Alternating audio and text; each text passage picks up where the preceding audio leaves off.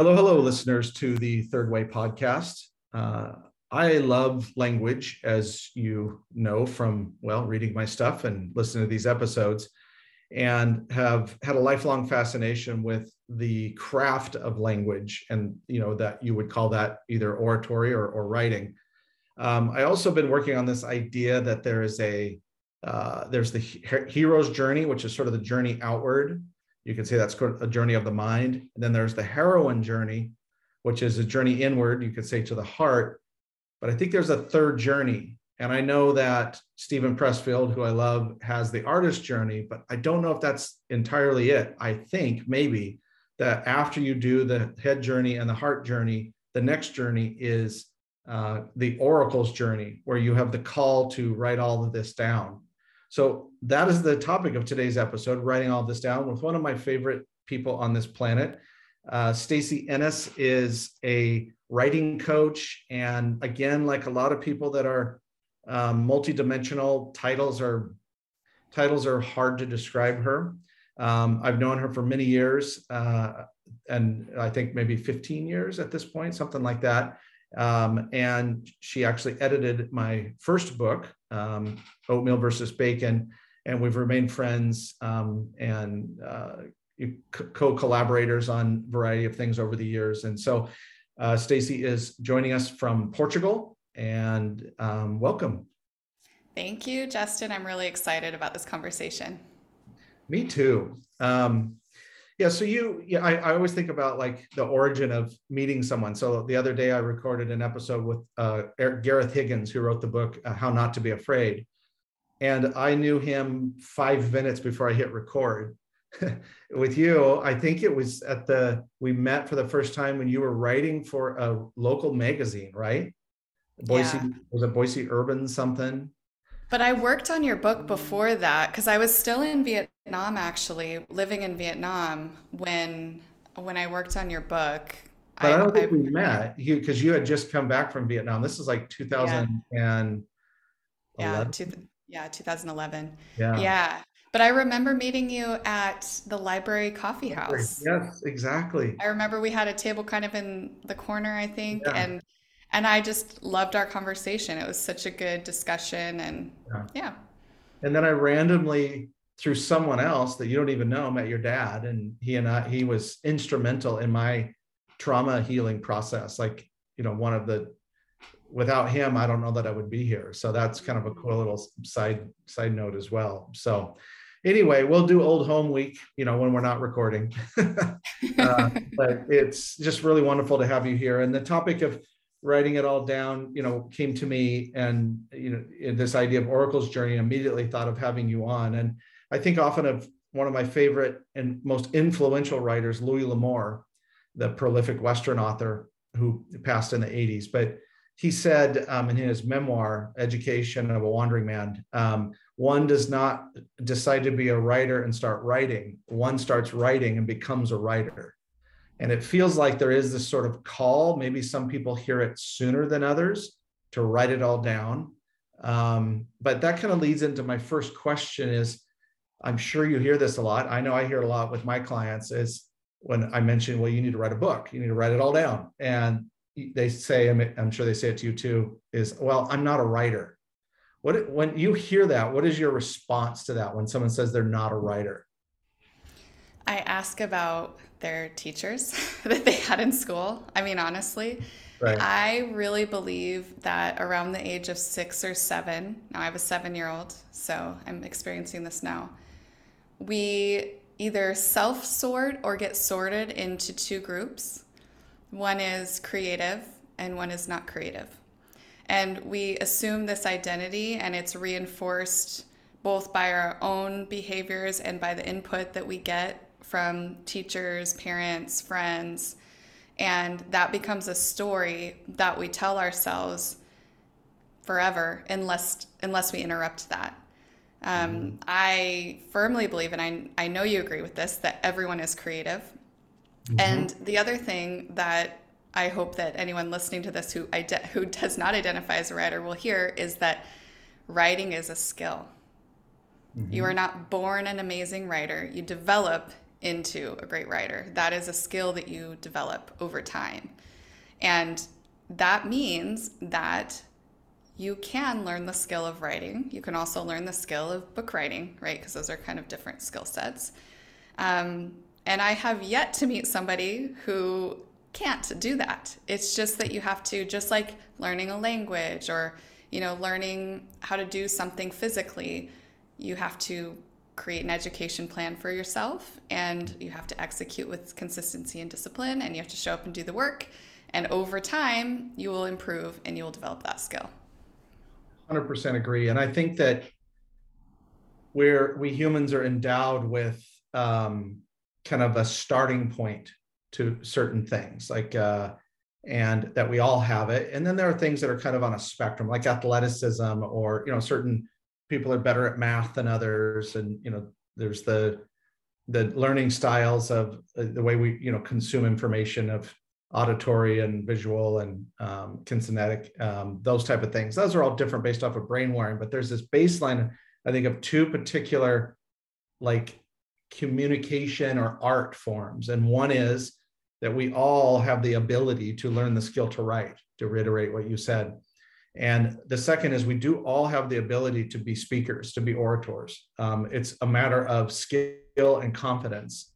And it's it, that's why, you know, when I'm coaching someone um, on speaking, um, which I do a lot of because almost every client I have, I recommend that they have some sort of keynote that they give and learn how to do it.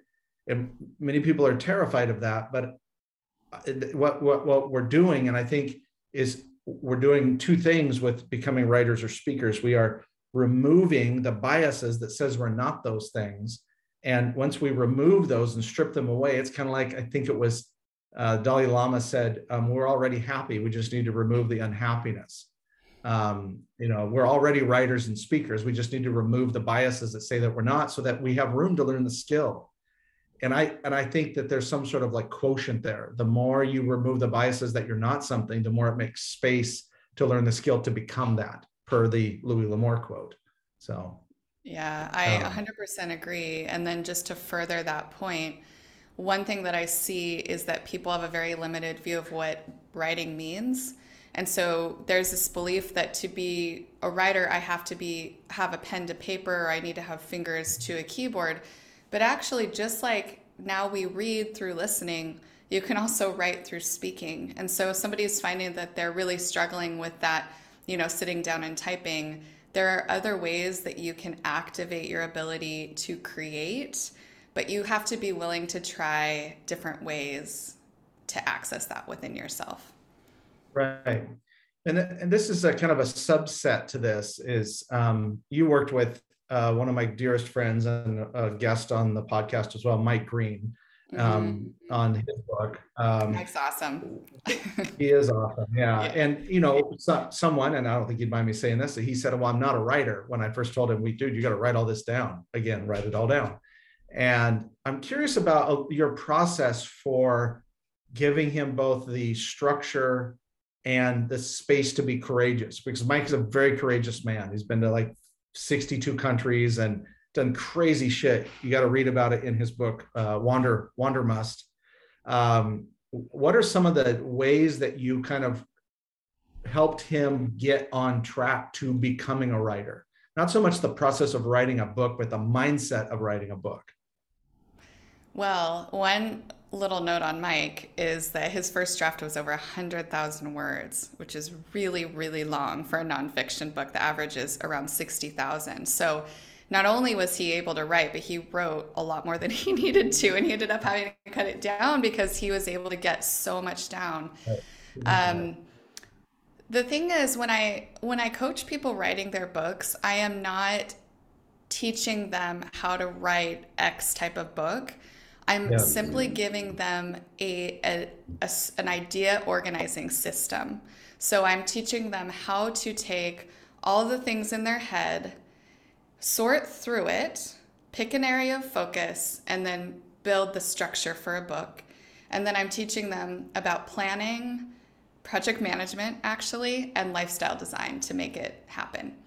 And it sounds simple when I say it aloud, but this is the number one thing that I think is missing in most writing instruction. People need to go really wide before they can go really deep, and they have to get everything out, and it takes time. This is the other thing that I have a real challenge with in my industry, uh, especially in business and leadership, which is where I niche. Um, everybody just wants it done yesterday. They want to get in, get the book done, get it published by the end of the year. And that's just not how great books are written. It takes time. You have to give stretchy space to find that structure. Yeah, writing a book is like any art. It's like it's like making bourbon, not white claw. Yeah.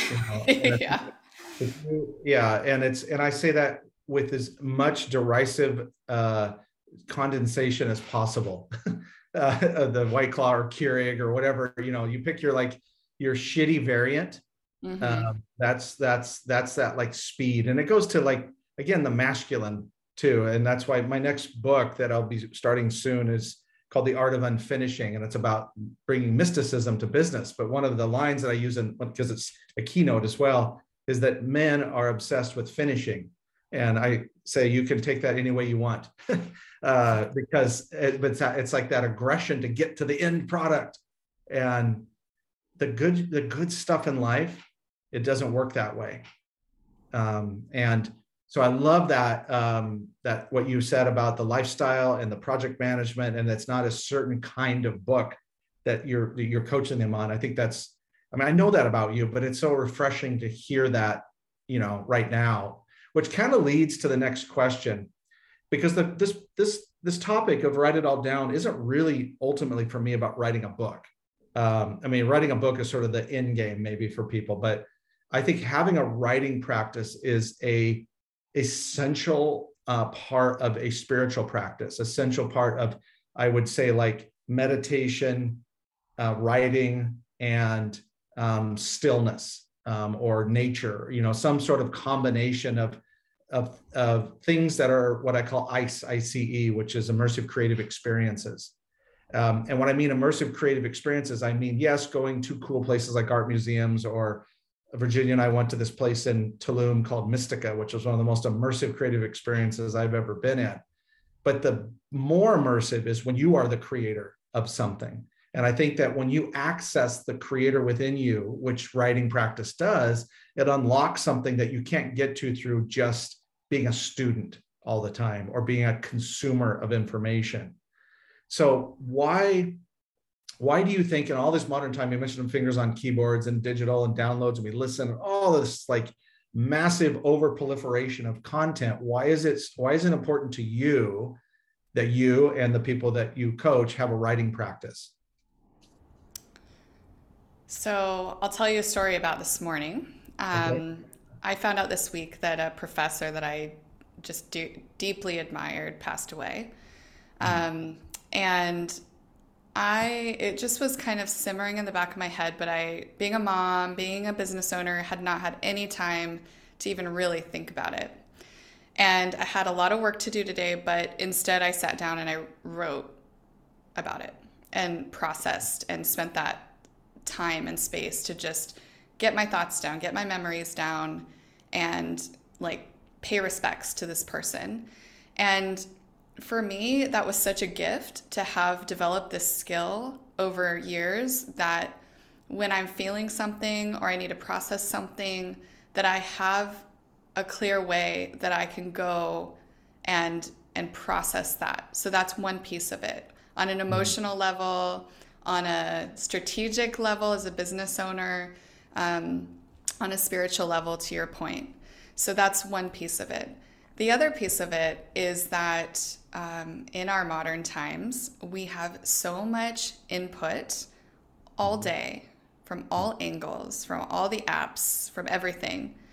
And we, it's very seldom to even have five straight minutes of complete silence in our lives.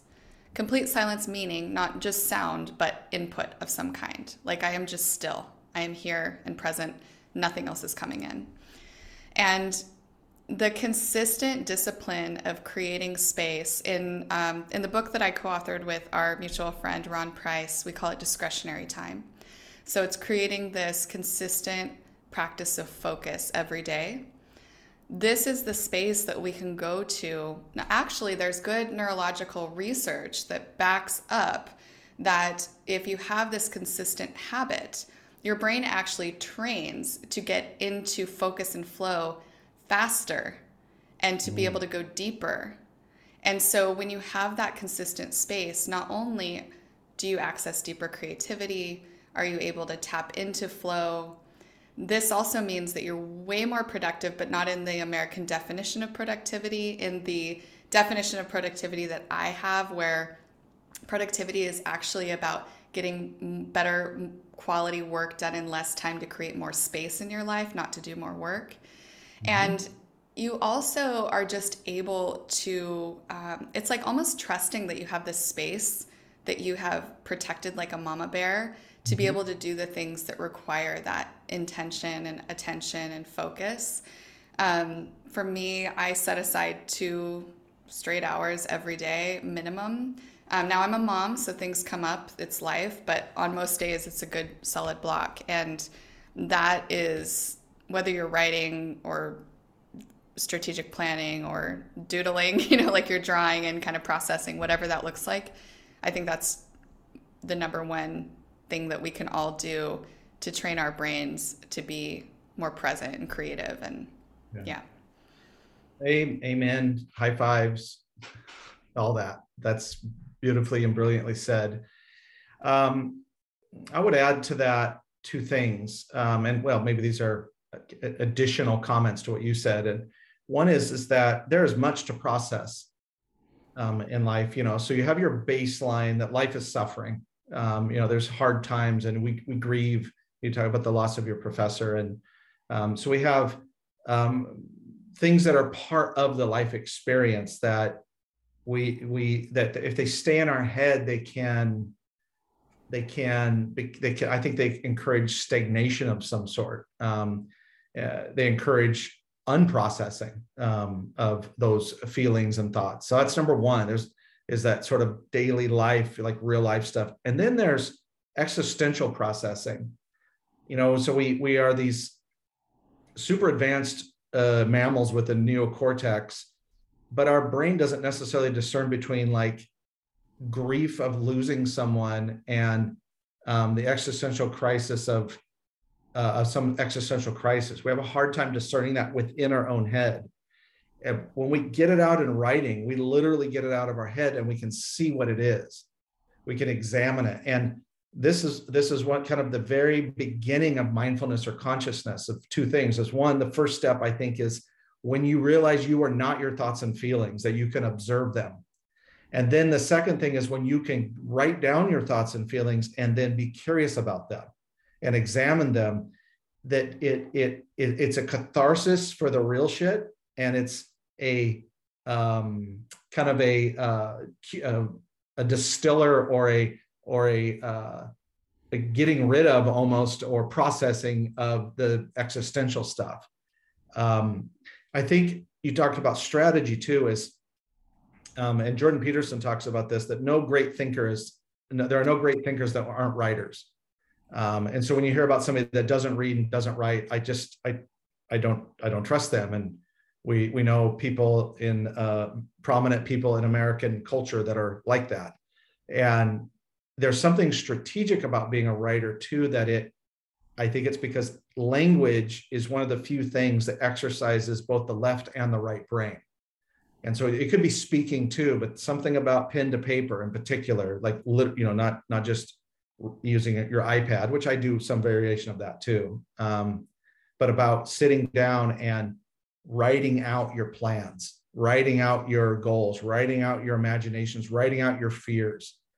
Um, and even then, also like there's a almost like a, especially I'm I'll be 52 next month, and this is part of that oracle's journey. Is the other reason to write it all down is that somebody might read it someday, in the sense that it is that there's gifts in there. So one of my favorite kind of obscure thinkers was Dag Hammarskjöld, who was the second secretary of the United Secretary General of the UN, and he kept a journal, and it's called and and he had instructions when he died to turn it into a book, um, and it's called Markings, and it's amazing. And mm-hmm.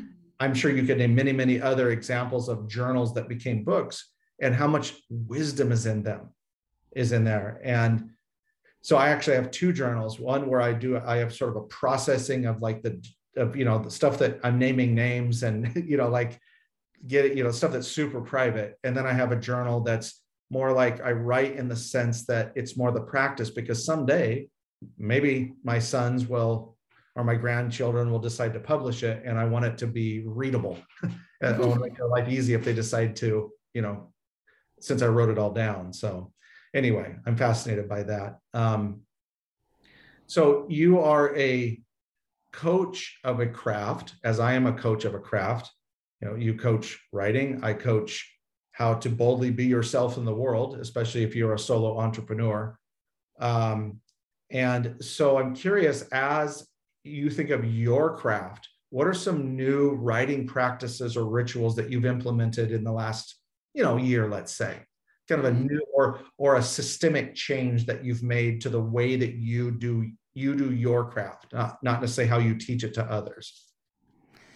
Well, I'm in an interesting space right now because we have had some uh, changes in our just daily rhythm of family. And so the space that I had last school year that was consistent and focused, I don't have that now. So I'm kind of finding a new rhythm. Um, so that it's kind of an interesting space. But I can say from a habits perspective, but from a, um, a craft perspective, I think the biggest change is that I am having an opinion now when I'm sharing my ideas. And I, you're smiling. I, people can't see it because I think you told me to do that like eight years ago. But um, I think it's it's an interesting. It's interesting. I've been in business for 13 years, and I started my business when I was in my 20s, my mid 20s, and um, it's an interesting thing growing up with your business and being a 20 something in a room of you know with a ceo and a, you know with these people that are older and you know they seem so confident and experienced and like finding your way and then getting to a place where you're not the 20 something anymore you're actually like a grown up now and um, and finding your voice within that and kind of growing growing in that space um, and i think for no, I know for a long time I was really afraid to have an opinion because I just worried that I don't know, when you're when you're younger and you're trying to fit into spaces, you don't want to offend anyone, right? So I don't it's kind of hard to explain, but I it's been a journey for me to just be able to share what I think. And I would say also I'm not like a a kind of person that goes out in a normal day to day and just like instigates problems. You know, I'm not like, hey, this is my opinion. So um, just even getting comfortable with that as right. somebody who's not like that. Um, but it's actually been super fun. I've had so much fun, more fun in the last year than I ever have, just with that freedom to just, yeah, say what I want to say. Yeah, that's interesting.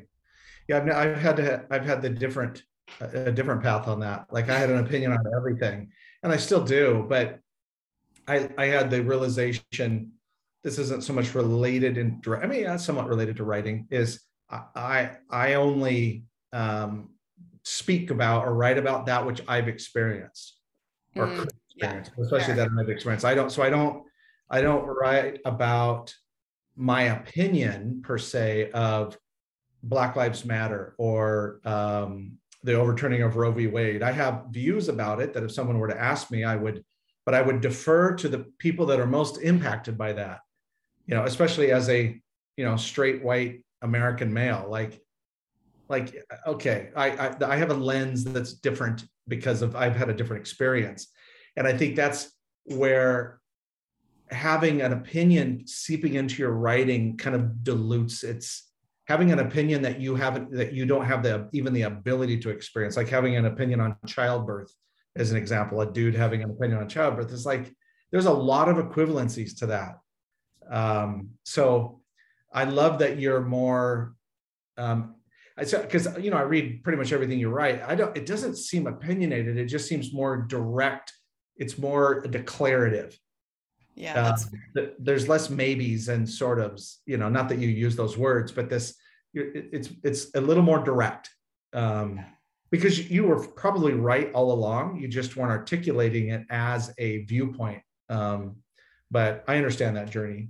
Um, but just to be clear, I'm not talking about politics and anything. I'm not a like that's not me. It's more like you know, with my depth of knowledge in this industry and uh, building a business and different things, like you're right. It's just saying the thing versus feeling like I needed to sit on the fence and not have a perspective about things, just be informative. Yeah. So that's been the shift. I'm definitely not talking about current affairs or anything like that because right. it's not my area of expertise. Right. Yeah, exactly. Um, yeah, for me, um, I mean, most people that listen to this know that I have a book of essays coming out called Essays from a Pandemic. And it was, I still do this. Um, I missed a few days in 2022, but um, I wrote an essay every Monday, starting with the first Monday of 2020, way before I knew. We knew obviously there was going to be a pandemic, that it was going to be the end of my marriage, that I was going to meet at the, you know, in December of 2020, I was going to meet Virginia and, you know, go on and have a spiritual awakening, another one. I mean, and that's why you got to write all write it all down while it's happening because you know it's almost like when I go back and read the essays, especially from when the pandemic hit through the end of 2021, it, it's it's like live blogging, weekly blogging of how I was experiencing the world. So I I wrote about like what happened on January 6th with the, you know, I wrote about um, uh, I wrote about like a lot of inner inner stuff. But as far as practices, other than continuing that practice, um, I have I have started doing um, as I mentioned, I have this kind of separate journals, but earlier this year, I started using an ideation journal um, where, and it kind of was inspired by someone we were talking about uh, before we hit record, Yvon Chouinard, uh, the founder of Patagonia. And one of his, one of his bits of wisdom that he has that he, he tells his employees is um, about like taking risks and research and development. He says, try something.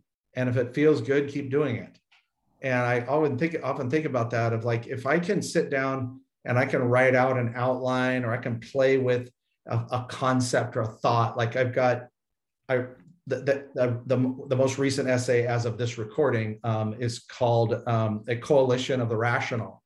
And it is a reflection of lots of journaling in my in, in uh, in that ideation journal around polarization and that some level of polarization is necessary and that we shouldn't demonize all polarization. Um, but that came from there. And I'm working on another one about how do you blend logistics and faith. And I, and I'm, and I'm just dumping those in there and kind of, you know, you, if you see them, there's like arrows and, and looping and like, how does this fit together? And it's been, um, it's been a, like there's a lot of stuff in there that may never go beyond that journal because I did the Chouinard model. It's just like I I took action. I'm like, eh, this is more maybe amusing that I can post. You know, it's probably a, a you know a short little blurb that I can post. It's not an essay. Um, and it was from that ideation journal that came the art of unfinishing that that became a keynote that now will be a book and that's i got that in preparation for giving a commencement speech. I, I use that for any form of creative output, not just uh, not just writing. So, um, yeah. Is so is is there is there um, I, this is not a normal question I would ask, but I'm curious because I know you have a lot of different ways that people can access your your knowledge and wisdom. And I know you have a self-directed uh, course coming out, and I'll link to it in the show notes. Um, but I'm curious about how what what is what is the what is the first thing if someone's going to go embark on this journey of writing it all down? What, what do you do first? Well, I mean, to the topic that we've been covering this entire discussion, or a lot of it, I should say, is develop that habit and one of the things that I find is that people set unnecessary expectations and then they feel like a failure and then they jump ship and they don't come back. So as an example, um, I get a lot of emails from people who are on my email list. They just reply to my my emails that I send out, and I and it's great because I get so much insight into where people's roadblock, roadblocks are, and I personally personally reply to all of them. And I got a message from somebody one day who said he sent me a long email about, you know, he'd set these goals for writing and he wasn't hitting them, and his goals were like, it was like two hours. He wanted to, he, had, didn't have a writing habit, but he wanted to sit down for like two hours and he wanted to hit, I don't know, it was like a thousand or 1500 words. And, and I just came back and I was like, okay, what if we set a goal of 15 minutes and no word count goal? Let's just start there. Mm-hmm. And he came back a couple weeks later and he said, I can't believe it. I, it's completely unlocked me. I am when I sit down, I am the words are flowing out of me. And it was just that ha- it's like anything. You wouldn't go out and run a marathon today if you haven't been training. You have to train that. So what I would suggest is two things. One is when you wake up in the morning, do not reach for your phone. Do not check your computer. Do not watch television. You can read a book if it's mind expanding, but not if it's uh, going to shut you down. Um, and get some habits in order that are repeated every single day. Um, for me, I drink 18 ounces of water. My son started making me coffee, so he makes me coffee. I do mm-hmm. yoga and read at the same time, which sounds funny, but it works. And then I get into writing. So, whatever those habits are, that morning is critical. And then mm-hmm. just write for five minutes, 10 minutes, 15 minutes. What I suspect our listeners will find is that if they're consistent, they sit down consistently every day and do the same thing, they will lose track of time and they will find that their their writing expands without them even planning it.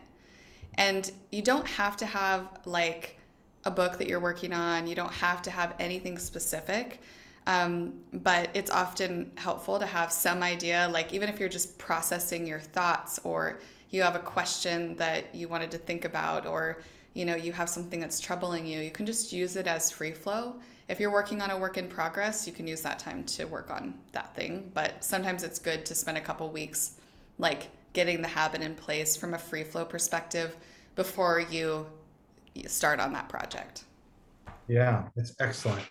I would add i would add my thoughts just real quick and then we'll wrap here. But um i think kind of a twofold thing. One is find your sweet spot. So for you, like it's the morning. Um, that's for me as well. When I'm writing the essays, I also find the place. I have to write essays or anything that's long form. I can't do it in silence.